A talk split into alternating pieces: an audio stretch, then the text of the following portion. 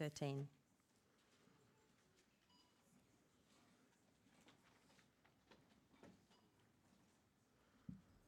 And after six days, Jesus took with him Peter and James and John, his brother, and led them up a high mountain by themselves.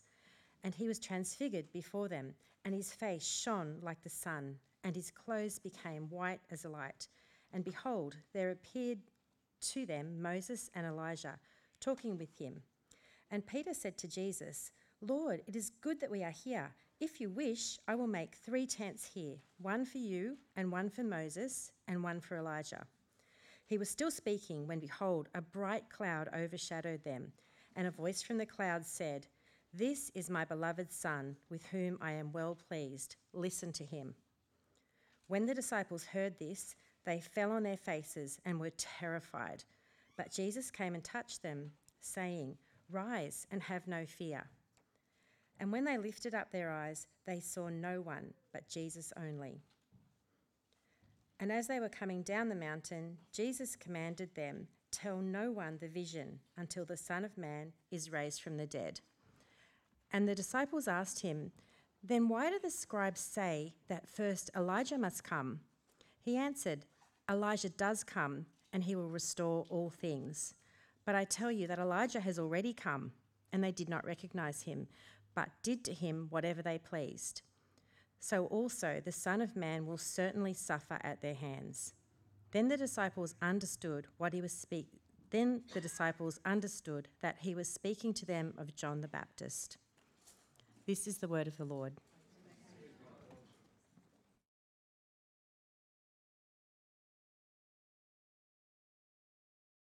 Thank you, and, uh, and well read. Um, this is an incredible passage. Uh, we, like I was just saying to the kids, we see something here about Jesus that should really um, shake us. That's, that's like putting on a pair of glasses for the first time and seeing him for who he truly is. Uh, and so we're going to pray now that uh, God would show us these things. Let's pray. Lord God, thank you that you are here in our midst and that your desire is to reveal something about yourself to us this morning. Lord, we praise you as the God who loves to reveal who he is. So we pray that you would open our eyes to see, open our ears to hear, uh, open our hearts to receive what it is that you want to show us about yourself and your Son this morning. In Jesus' name we pray. Amen. Well, I wonder if you've noticed something about Aussies and religion. I think that most Aussies would say that they've had some kind of spiritual experience. And it's worth actually asking, like your friends who you would assume have nothing to do with religion or anything spiritual, ask them the question Have you ever had what you would call a spiritual experience? I asked that to my barber this week, Scotty. Um, and, uh, and Scotty thought about it for a moment. Just asked, Have you ever had a spiritual experience, man? That's a weird question, but what do you think? And he goes, Yeah, no, I, I reckon I have. And so he described a time where he went out into outback Australia. He was out sort of camping as he likes to do, and he found this gully out the back, just, just where no one would ever be. This big gully. And he looked at it, just fresh with green, a little water, a river trailing through it, and he looked at it and just, it took his breath away. He said that, that it was like this, this physical experience of just, oh, but it was more than physical. He looked at it and went, wow, yeah, this world that we live in. And as we pondered that together, sort of the, the vibe was maybe there's something more out there. Maybe there's something beyond this physical world. If something like this can exist, it maybe points beyond. Uh, someone else I chatted to a while back, same question, and they said, Well, once I was about to step out in the road. I was about to cross the road. I was here at this corner. And just as I was about to step out in the road, I heard this voice yell in my ears, Don't cross. So she stopped. And then out of nowhere, this car comes careening around the corner and you know, blasts through exactly where she was just about to step. And so she turns around to thank the person who said, Don't cross. And there was no one there Right? It sounds like Ripley's Believe It or Not or something, doesn't it? It's just it's way out there. But but you'd be surprised if you ask your friends this question, have you ever had a spiritual experience? I think actually a lot of Aussies have had some kind of experience that just they feel, whether it does or doesn't, but they feel that it points beyond the physical. It points beyond the ordinary world. Now, what they do with that is another question, right? Because it's not like these sort of whether they are actual genuine experiences or not, but these spiritual ish experiences, whether it's a vision or a dream or a strange sight or, or some weird miracle that happened to they, they can't make sense of it. They maybe go, well, there might be something out there, but it's not like it came with an instruction manual. You know, I can't understand what this is about. If there was a voice, whose voice was it? If there's something out there, what is out there? What was that thing actually about? What's the meaning of it? I don't know. And so, because they don't have this clear explanation of, of whatever might have happened, it just becomes an interesting story to them. Oh, yeah, sometimes I just talk about the time when I almost crossed the road, got hit by a car, and I was saved, and wow, cool. You know? It doesn't actually change their life in any way. So, a lot of Aussies, I think, have had some sort of weird spiritual experience, but don't have any real clear meaning attached to it, and therefore it doesn't transform anything for them. However, today, in Matthew 17, Matthew records for us a different kind of spiritual experience. A few of Jesus' disciples encounter this thing that happens that's beyond the ordinary world. It's beyond the physical, it is supernatural, it is spiritual. But unlike the experiences that maybe a bunch of Aussies have, it comes with a clear explanation. It comes with clear meaning and not only that, it comes with the expectation of change. Because there's clear meaning about this spiritual experience that the disciples witness, it must transform them. It must change their lives. And so today, we're going to see two things a transfiguration and a transformation. The disciples are going to have this spiritual experience that centers on the person of Jesus.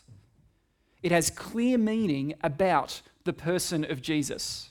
It's not just an interesting thing that happens for them that makes for a good dinner story sometime.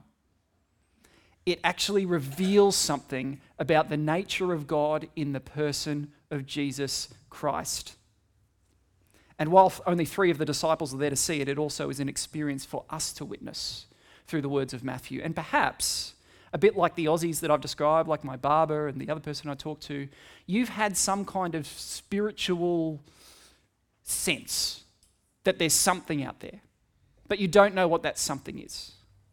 Or perhaps you've been a Christian for a while, and yet you, ex- you feel your experience of Christianity just feels very ordinary, very humdrum, you know, it's, it's just steady as she goes. And I feel like I need something more spiritual to sort of pep me up and, and give me more. Or maybe it is just that, like me, you just want to know God better. Whether the first, the second, or third, this passage will draw you to the answer to all of those yearnings the yearning to know what's out there, the yearning for something more, the yearning to know God better. And the answer is the person of Jesus Christ and what's revealed in this passage. So let's start digging in. If you've got your Bible, Matthew 17, we're going to look at first the transfiguration and then a transformation. So, just to set the scene as I open up here, Matthew 17, verse 1. Matthew is the first of the four Gospels, so if you find the New Testament, you'll find Matthew. So, six days earlier, Jesus had asked his disciples who do you say that I am? That's, uh, that's not clicking, Jacob. Um, there we go. Thank you. So Jesus had asked his disciples, Who do you say that I am? And do you remember what Peter said? What do you say? What do you say? Yeah, you are the Christ, the Messiah, the Son of the living God. That's right. So, this huge statement about who Jesus is, they've recognized this is the anointed one of God. This is the Savior that God has sent. It's a huge declaration, it's a huge turning point in their understanding of Jesus. And now Jesus is going to take a few of them aside and show them something even more about himself on the back of this declaration they've made. You are the Christ. Now, okay, let me show you what that really means. So he takes aside Peter and two of his other close followers, James and John. He takes these three aside. He leads them up a mountain, far away from the crowds that are so often desperate to see Jesus and have him speak or have him heal. Takes them far away from all of that, up to the mountaintop. Now it's just him and them. And there, Jesus invites them to witness what Matthew calls a transfiguration. Take a look at verse 2 there. And he was transfigured before them, and his face shone like the sun, and his clothes became white as light. Now, think about that word, transfiguration. I challenge you to use that word in a sentence that doesn't include the word Jesus. You know, good luck. you won't be able to do it. It's a weird word, isn't it? It's almost like actually it has no meaning. What, what does it mean? What does it mean that someone's transfigured? Well, what we know at least is that it's different to being transformed. You know, like a werewolf is a transformation, it goes from man to wolf, right? Jesus isn't doing that. He's not a werewolf. He's not turning from human into something else. And we know that because the disciples recognize him still. They know it's Jesus. So it's still him, it's still a human, Jesus Christ, but he is adding something to their vision of him. What's he adding? Glory. He's adding glory because his face shines like the sun. I don't recommend that you ever look directly into the sun. I'm not a doctor, but it will go bad for you, it will ruin your vision. Here, Jesus' face is like that. Here's the Jesus that they've looked into the face of from just a couple of feet away. But now they can't stare at him. His face shines like the sun, and his clothes shine as white as light. Now, if you were there, what would you be thinking about Jesus at this point? Here's this spiritual experience, okay? He's showing you something beyond the ordinary beyond the physical, beyond the physicality of, of the, the world, but beyond the physicality of himself as well. What's he showing you? Certainly, he's showing you that he's more than just a man, isn't he? He is a man, he's still Jesus Christ the human, but he's also showing he is more than just a man, more than just a teacher, more than just a wise moralist, right? Because I don't know about you, but I, I can't do what Jesus does here. It's not like any of us have a, a little dimmer switch on us that we can turn and then, oh, great, you know, face shining, clothes shining. We, don't, we can't do that. Who can do that? Only God. Only someone who actually has power over the physical world. Only God can himself do this. And so, for example, in Psalm 104, verses 1 and 2, you get these words. And here, this is an echo of what Jesus is actually doing Bless the Lord, O my soul. O Lord my God, you are very great. You are clothed with splendor and majesty, covering yourself with light as with a garment, stretching out the heavens like a tent. This is talking about God as the, the transcendent creator of all things, the one with all power, stretches out the heavens like a tent. You are very great, clothed with splendor and majesty, covering yourself with light, with holiness, with splendor, with majesty. Literally, that's what Jesus is doing at the Transfiguration. He's showing his disciples, I am this one. I am the one with all splendor and majesty, covered, clothed with light. Literally, his clothes are shining as white as light, pointing to the fact that he is God. Peter actually picks up on this later as he reflects back on this experience after Jesus' death and resurrection in 2 Peter chapter 1, verse 17 to 18. He's actually talking about the transfiguration here. And we know that because he, he quotes about um, being on the holy mountain, as well as quotes uh, the words that, that God the Father speaks later This is my beloved Son. Uh, but listen what he says about Jesus. When he, Jesus, received honor and glory from God the Father, and the voice was borne to him by the majestic glory, This is my beloved Son, with whom I'm well pleased, we ourselves heard this very voice borne from heaven for we were with him on the holy mountain. What's he saying that Jesus received in that moment? Honor, glory from God the Father, because he is God the Son. He recognized in that very moment as Jesus shone with light, this is the Son of God. This is the second person of the Trinity. God the Father, God the Son, God the Holy Spirit. He is now staring into the face of God the Son, the divine Son.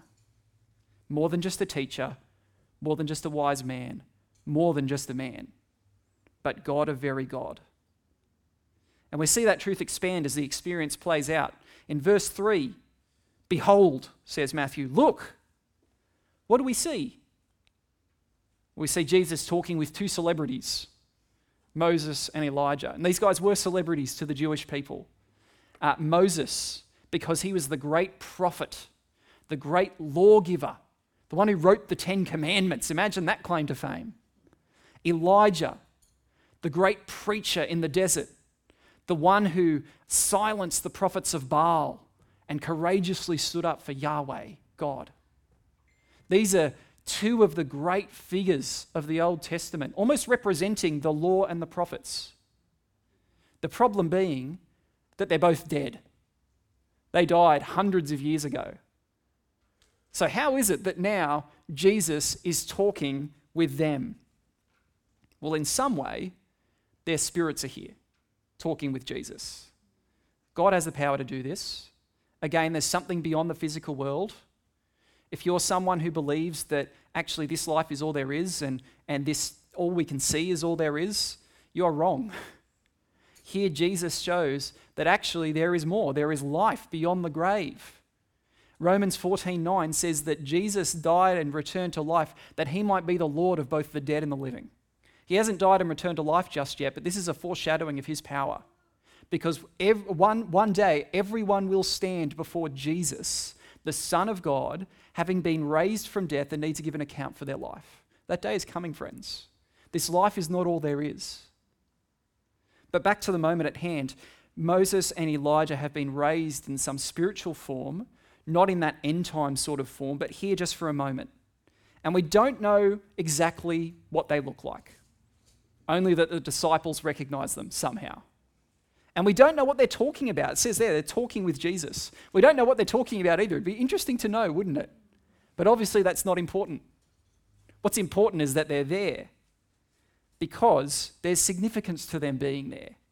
Remember, Moses, the great lawgiver, Elijah, the great prophet, these giants of the Old Testament, they are here to play second fiddle to Jesus. They are here to show that even these great celebrities that the Jewish people looked to for hundreds and hundreds of years weren't the end game. Their whole role was to point to Jesus Christ, the Son of God. Much as the scriptures in both the law and the prophets of the Old Testament point to the coming of the Son of God. But I think there's also more than that happening here. Because it's not just that they point to the Son of God, it's that Jesus, standing there with Moses and Elijah in the middle, if you want, positions himself as the true and better Moses and the true and better Elijah. Do you know what I mean by that? Moses and Elijah did great things for God. But Jesus, being the Son of God, did far greater things. Things like what they did but far greater. For example, Elijah's claim to fame, like I referenced before, he silenced the prophets of Baal. So, out in the wilderness, there was that scene where uh, he went up onto Mount Carmel along with the prophets of this, this false god, Baal, that many people, even Israelites, believed in at the time. And there was a challenge that happened. You know this scene? There was this challenge between the two. So, who's going to be the true God? Is it Yahweh, God, uh, the, the, God of the Israelites, or is it Baal? And there was this challenge. Uh, Elijah said, uh, put, a, put a, an offering on the, the altar there, and prophets of Baal, you pray. And if Baal comes and consumes the offering with fire, then great, we can know that Baal is a true God. And so all the prophets of Baal are there, and they're prostrating themselves, and they're praying and crying out. And the scriptures even say they started to cut themselves, trying to get Baal's attention. And, uh, and you know, Elijah's funny. He's like, oh, you know, maybe he just can't hear you. Maybe he's away on the toilet or something like that, right? He has this, this funny way of talking about it. But then, obviously, nothing happens. Baal is a false god. Then Elijah prays but once, and fire from heaven comes and consumes the offering. He's the true God, revealing himself in that moment. And Elijah, up on that mountain, saw evidence of God's supremacy over all pretenders, all false claimants to his throne, light up in flames before him. But here, on a different mountaintop, the disciples see God Himself in the person of Jesus Christ ablaze with light before their eyes. Jesus, the true and better Elijah. Think about Moses. At one point, Moses took a few of his trusted followers up Mount Sinai. You can look at this in, in Exodus chapter 24. He takes some of his followers up, much like Jesus did with just these few disciples. And Moses then goes to the very top alone, and you know what he asks the Lord to do? He says, Show me your glory. Lord, show me who you are. Show me your glory. And God says, Okay, but you have to hide behind a rock, and then you'll just see my back. So he sees just the glimpse of who God really is, and then comes down the mountain, his face shining. But Jesus is the true and better Moses. How so? Well, both Moses and Jesus go up a mountain and have this experience of God's glory, right? But while Moses is the recipient of God's revelation, Jesus is the subject of God's revelation. Moses asks to see God's glory, but Jesus is God's glory. Right? Moses sees, but Jesus is. So Jesus is the true and better Elijah, the true and better Moses. This is what the disciples see. They see Jesus for who he truly is, in his glorious significance, the one to whom all the Old Testament scriptures actually point, both in uh, prophecy and in its characters, like Moses and Elijah. Now, pause for a, a moment on that. Put yourself in their shoes. Imagine you're a first century, century Israelite, and you're familiar with all these things about Moses and Elijah and the Old Testament and all of that, and you see this happening. How would you respond? What would you do? Would you fall down in worship? Would you run away in terror? Here's how Peter responds in verse 4. He says, Lord, it's good that we're here. This is great. And, and you could take that in a couple of ways, right? Lord, it's good that we're here. Thank you. Thank you for, for including us. It's, I'm so glad that we're here. I actually don't think that's what Peter means, though. Practical Peter, always the problem solver, is saying, Lord, gee, it's a good thing that we're here. It's good that someone's here to solve this problem. What's the problem? The problem is, here's Jesus and Moses and Elijah, and they're obviously going to stay for a while. And there's no tents, there's no roof over their head. They're going to stay here up on the mountaintop with the sun boring down on them. They're going to get a sunburn. And so Peter goes, I, I can help. I'll, I'll, help make some tents, and, and great, you guys can stay here, and then we can keep soaking up whatever's happening here. That's great, right? Classic Peter. Like in the, in the one breath, he can say something amazing, like, You are the Christ. Then in the other, just says something totally stupid, right? That's what's happening here. Is, I can solve this problem. Here we go. But while he's still speaking, you notice it says that? While he's still speaking, another voice cuts over the top of his. It's like, just shut up. the voice of God, the Father, booming from the clouds. And look at what he says in verse 5 This is my beloved Son, with whom I am well pleased. Listen to him. You might recognize these words. These disciples certainly would have. They would have been repeated to them over and over and over again as the story of Jesus' baptism was told among them. These are the same words from Matthew chapter 3 when Jesus is baptized. God again booms from the clouds and says, This is my beloved Son with whom I'm well pleased. Why does he repeat them now? Why repeat these words? They already know it. I think because of what Peter said just six days earlier.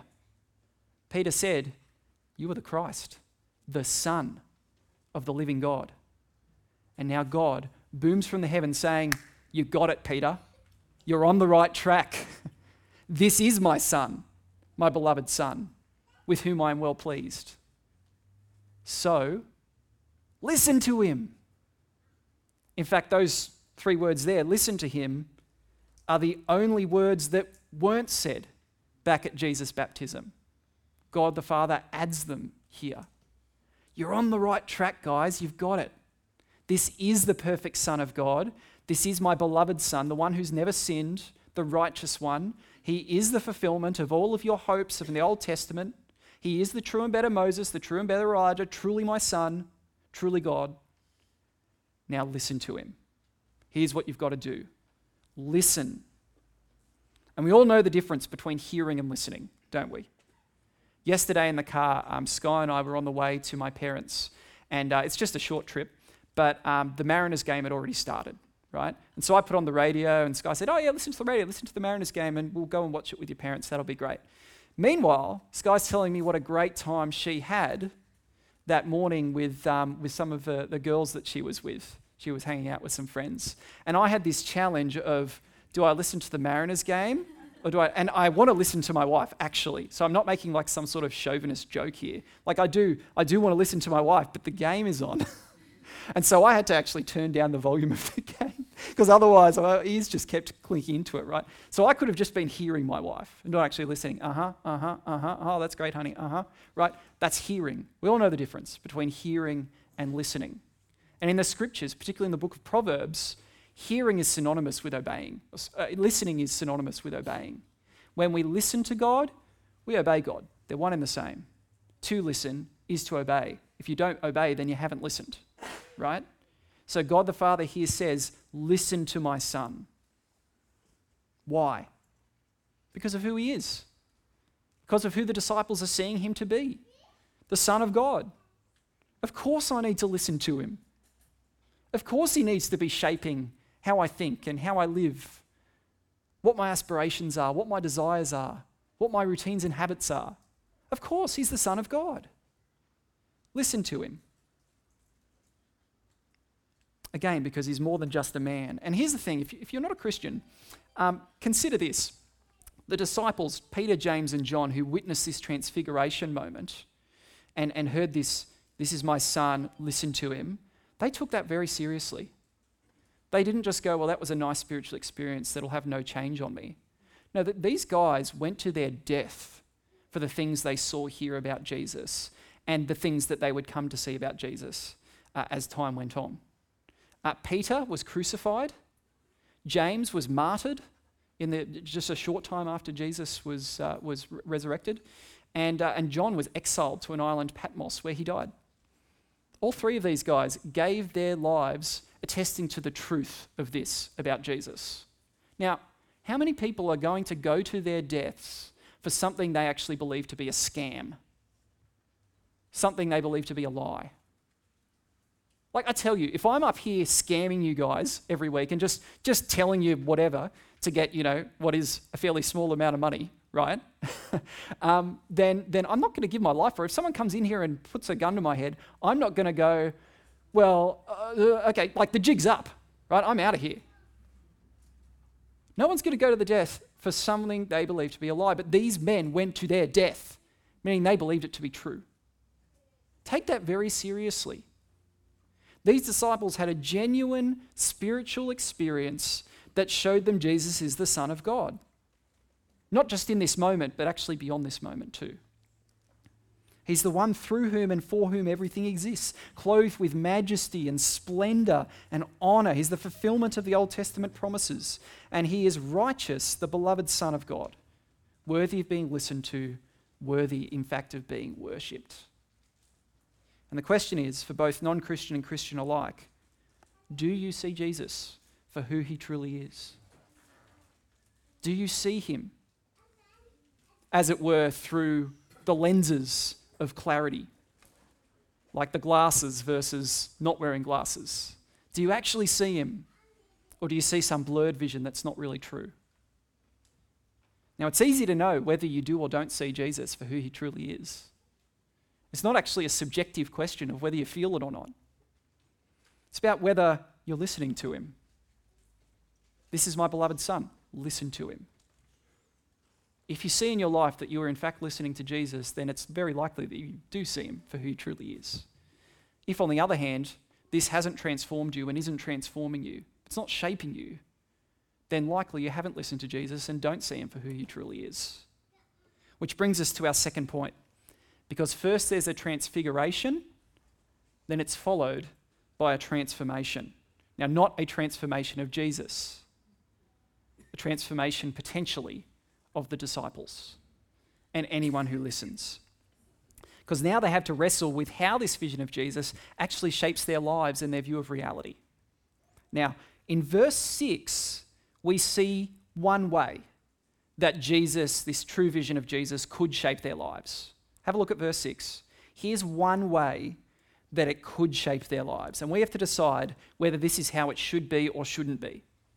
Verse 6 When the disciples heard this, they fell on their faces and were terrified. What's happening? They hear the voice of God speaking from the heavens they see this vision of Jesus, they're terrified. They want to run away. They want to get away from whatever's happening here. Now, at one level, that's right, isn't it? We do see across the scriptures that when people come face to face with God, they often fall down terrified. John, in the beginning of Revelation, does exactly that the Israelites sitting at the foot of Mount Sinai, hearing the booming voice of God from the clouds, much like this moment, do that as well. They say, We don't want to go up the mountain. God's there and He's terrifying. And again, this is right thinking in a lot of ways because, I mean, it, it, does remind the disciples here in this moment of how far they fall short of this God, this holy God. They've sinned, they've missed the mark of obeying Him. They haven't loved him as they should. They've got the right thinking. We are sinful. We, are, we have fallen short of God. We aren't fit to stand in God's holy presence on our own. But even though it's right thinking, there's something here in the action that's not right. They're falling down terrified. They're full of terror. Now, that's different to falling down in fearful worship. Think about how when people in the Gospels come to Jesus wanting healing, a lot of the time they fall before him desperately. They're not terrified, they're drawn to him. But they know their place, they know that he's the Son of God, and they, they're desperate for him to do something. And then he meets them there and lifts them up and does something for them a lot of the time. Or think about um, uh, yeah, no, that's that's example. So those who, who come to him and they're desperate. Here, they're falling before him in terror. And look at how Jesus responds in verse 7. This is how we know that they've got maybe right thinking, but not right action. Verse 7, he says, he comes to them, he touches them, a reassuring touch, and he says, Rise and have no fear. Don't be terrified, guys. That's not the right response here.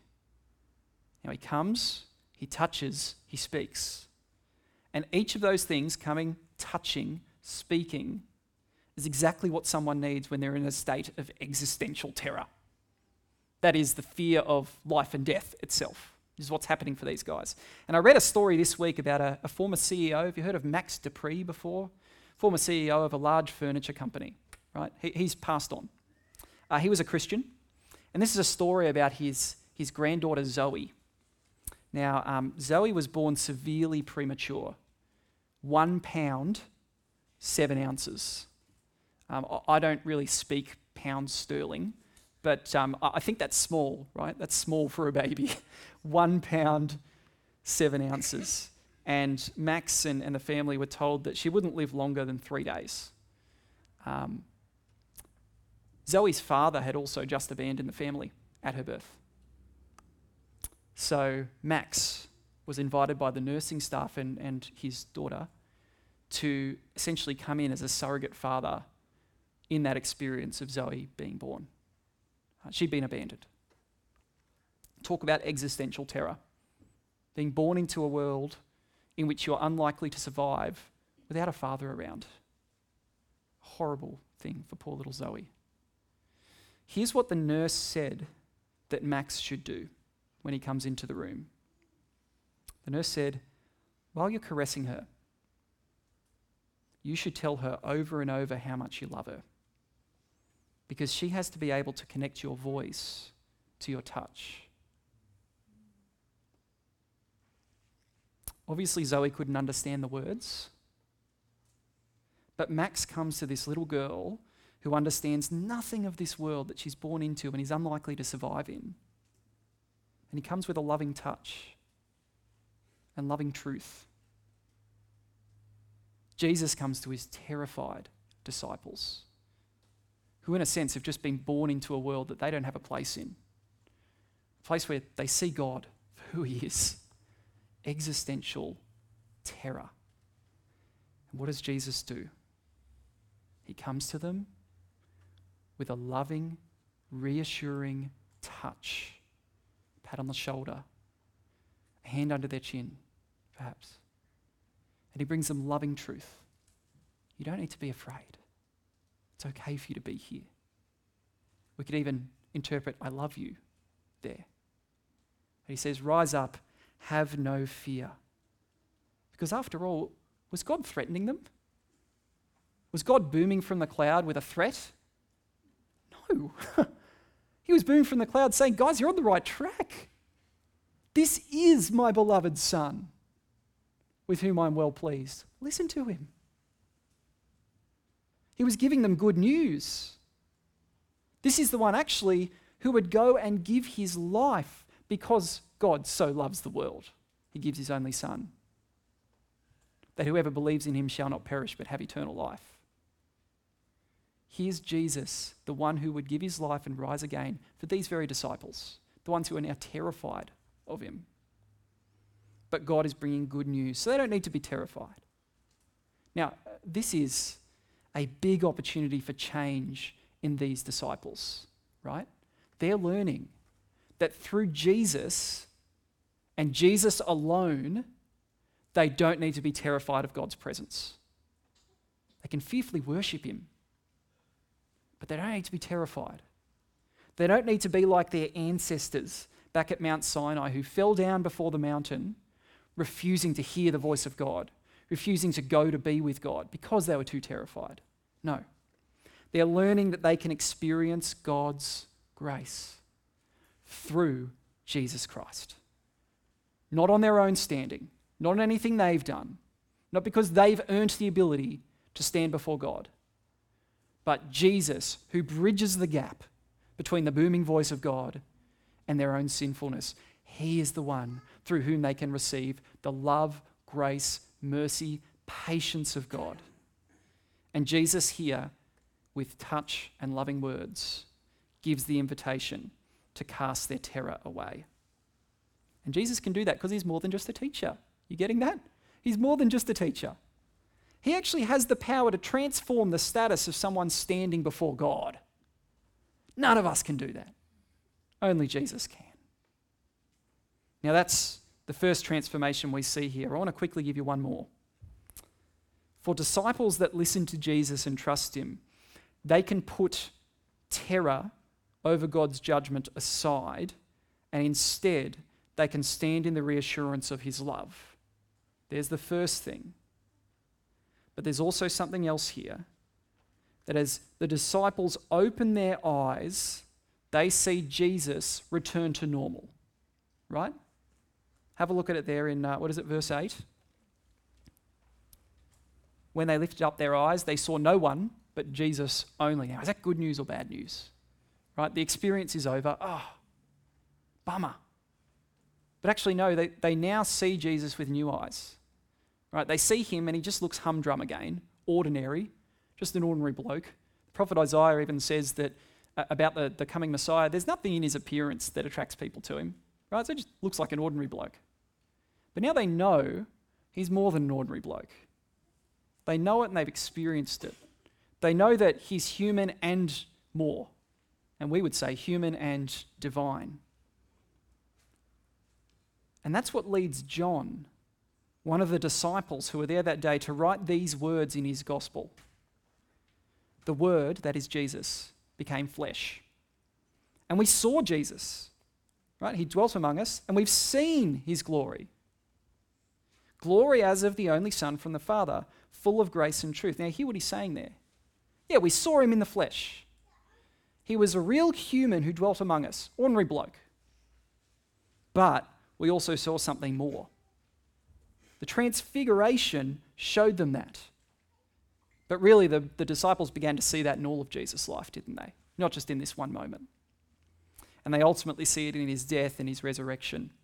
The glory of God, full of grace, full of truth. He's saying we saw it in Jesus. That's a radical transformation.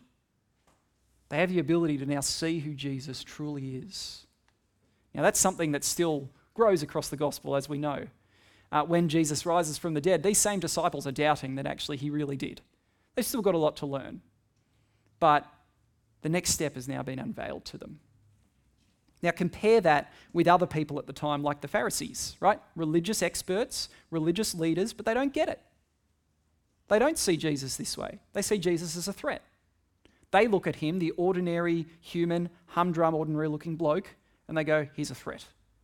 This isn't the Son of God, this is a pretender. Compare that also with some of the crowds who come. Here's how Jesus describes some of these crowds in Matthew 13 13. He says, He's speaking to him in parables. Why? Because seeing they do not see, hearing they do not hear, nor do they understand. Seeing they do not see. What's that mean? They see Jesus, they see him in the flesh, but they don't really see him. You know what I'm saying? They don't see who he truly is. It's like they've got the blurry glasses on. They haven't been given eyes to see yet who he truly is. As a result, they miss out. They miss out. They miss out on God coming to them, full of grace, full of truth, telling them the good news, welcoming them as friends who don't need to be terrified. What a sad thing to miss out on. I hope no one misses out on that who's here on this room. Even the disciples actually almost miss out on this because look what they go on to talk about just quickly after this spiritual experience. So, verse 9, they're coming down the mountain. Jesus commands them not to tell anyone about this experience, probably because it'll be misunderstood until it's in the context of his resurrection, right? So, it says, Don't tell anyone yet. But the disciples are taking this moment as they're coming down the mountain to sort of thrash out what happened. And they aren't thinking about what it showed them about Jesus. That's the irony. They've just been shown this incredible thing, but they aren't, they aren't thinking what this showed us about Jesus. Who are they thinking about? Verse 10 Elijah, right? One of the celebrities. The disciples asked Jesus, then why do the scribes say that first Elijah must come? Now, according to, to Jewish thinking, um, Elijah was supposed to come back before the last days happened, right? If you want to chase it up, Malachi uh, chapter 4, verses 5 to 6 talks about this. It's right. Elijah would come back before the last days began, right? Um, and then he would restore all things. That's what it says in Malachi. So Elijah would return, and then the new age would begin, the restoring of all things would begin. So the disciples are going, Well, we just saw Elijah standing there with you, Jesus. And you know, tell us more about Elijah. Is he coming or is he not? Now they're missing the point. Thank goodness it's not me in Jesus' shoes there, because I'd be just getting short of patience, I think, with them at this point. They've seen incredible things about Jesus. All they can talk about is Elijah. But Jesus patiently corrects them. Yes, he says, Elijah does come to restore all things. You've got your thinking about that verse from Malachi correct. Well done. But the scriptures didn't mean the literal man Elijah that you just saw. They don't mean him per se, they mean someone like Elijah, right? And the disciples realize who that is. If you look down at verse 13, the, the penny drops for them. Someone like Elijah who would preach in the wilderness and proclaim the coming of a new age, John the Baptist, right? John the Baptist. If you've been doing the, the Bible reading plan, you've read Mark 1, you see John the Baptist uh, introduced there as the one who, a voice crying out in the wilderness, prepare the way for the Lord, make his path straight. John the Baptist pointing to Jesus, the one who comes to bring the new age, to bring the restoration of all things, that after he's died and risen again, he's going to return. We're looking forward to that now, where God will restore all things. And those who trust him will have a place in that restored new creation forever, eternal life. Okay? Elijah, that is John the Baptist, comes to announce this is happening, guys. John the Baptist points to Jesus as the beginning of that. But then Jesus goes to the real punchline in verse 12. Also, so also the Son of Man will suffer at their hands. This is the punchline. Because how did people treat John the Baptist when he was here on earth? Not well. Arrested him, killed him. He suffered at the hands of sinners. So also the Son of Man will suffer. He's saying, well, let's bring it back to the real meaning of this transfiguration experience. God wants to show that Jesus is the Christ, just as Peter said a couple of weeks ago. And the Christ is going to suffer, which is what Peter debated a couple of weeks ago. Do you remember that? Far be it from you, Lord. God forbid. You know, the irony of saying that to God. God forbid that you should suffer. That's what he said. But suffer he must. He will suffer at the hands of sinners and on behalf of sinners. He'll be arrested, mistreated, crucified, killed. And it might sound counterintuitive, but this is actually the only way for all things to be restored, the only way for God's glorious new creation to come about.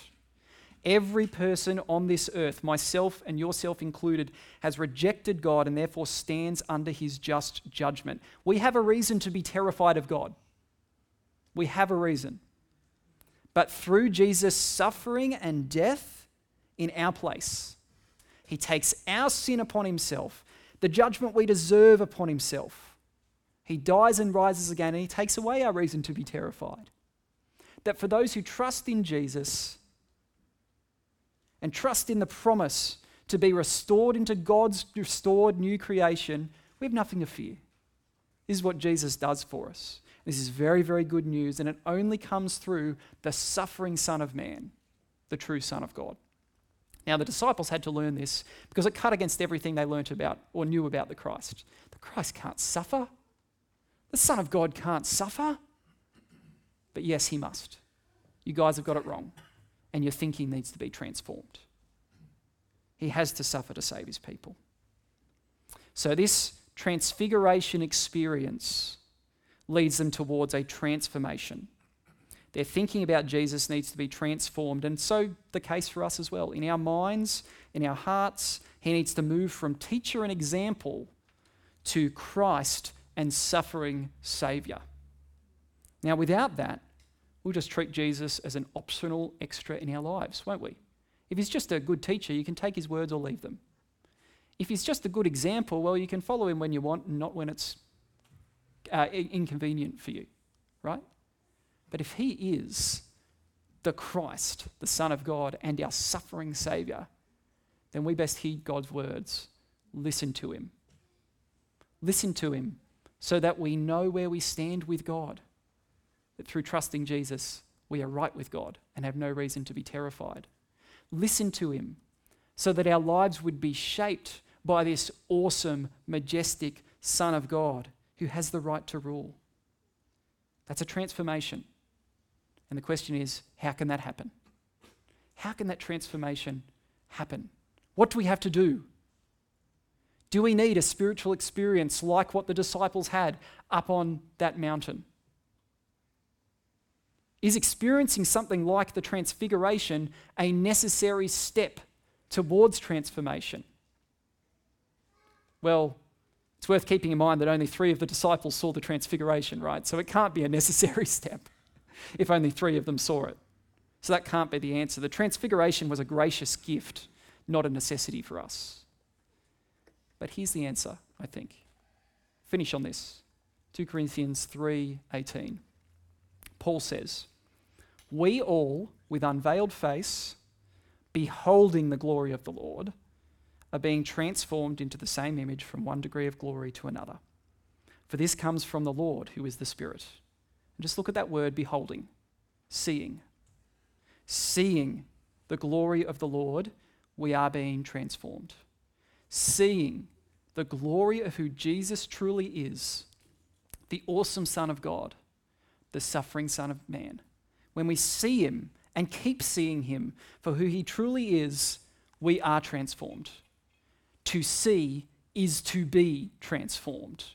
To keep seeing is to keep being transformed. And it's not based on something we do, this comes from the Lord, who is the Spirit.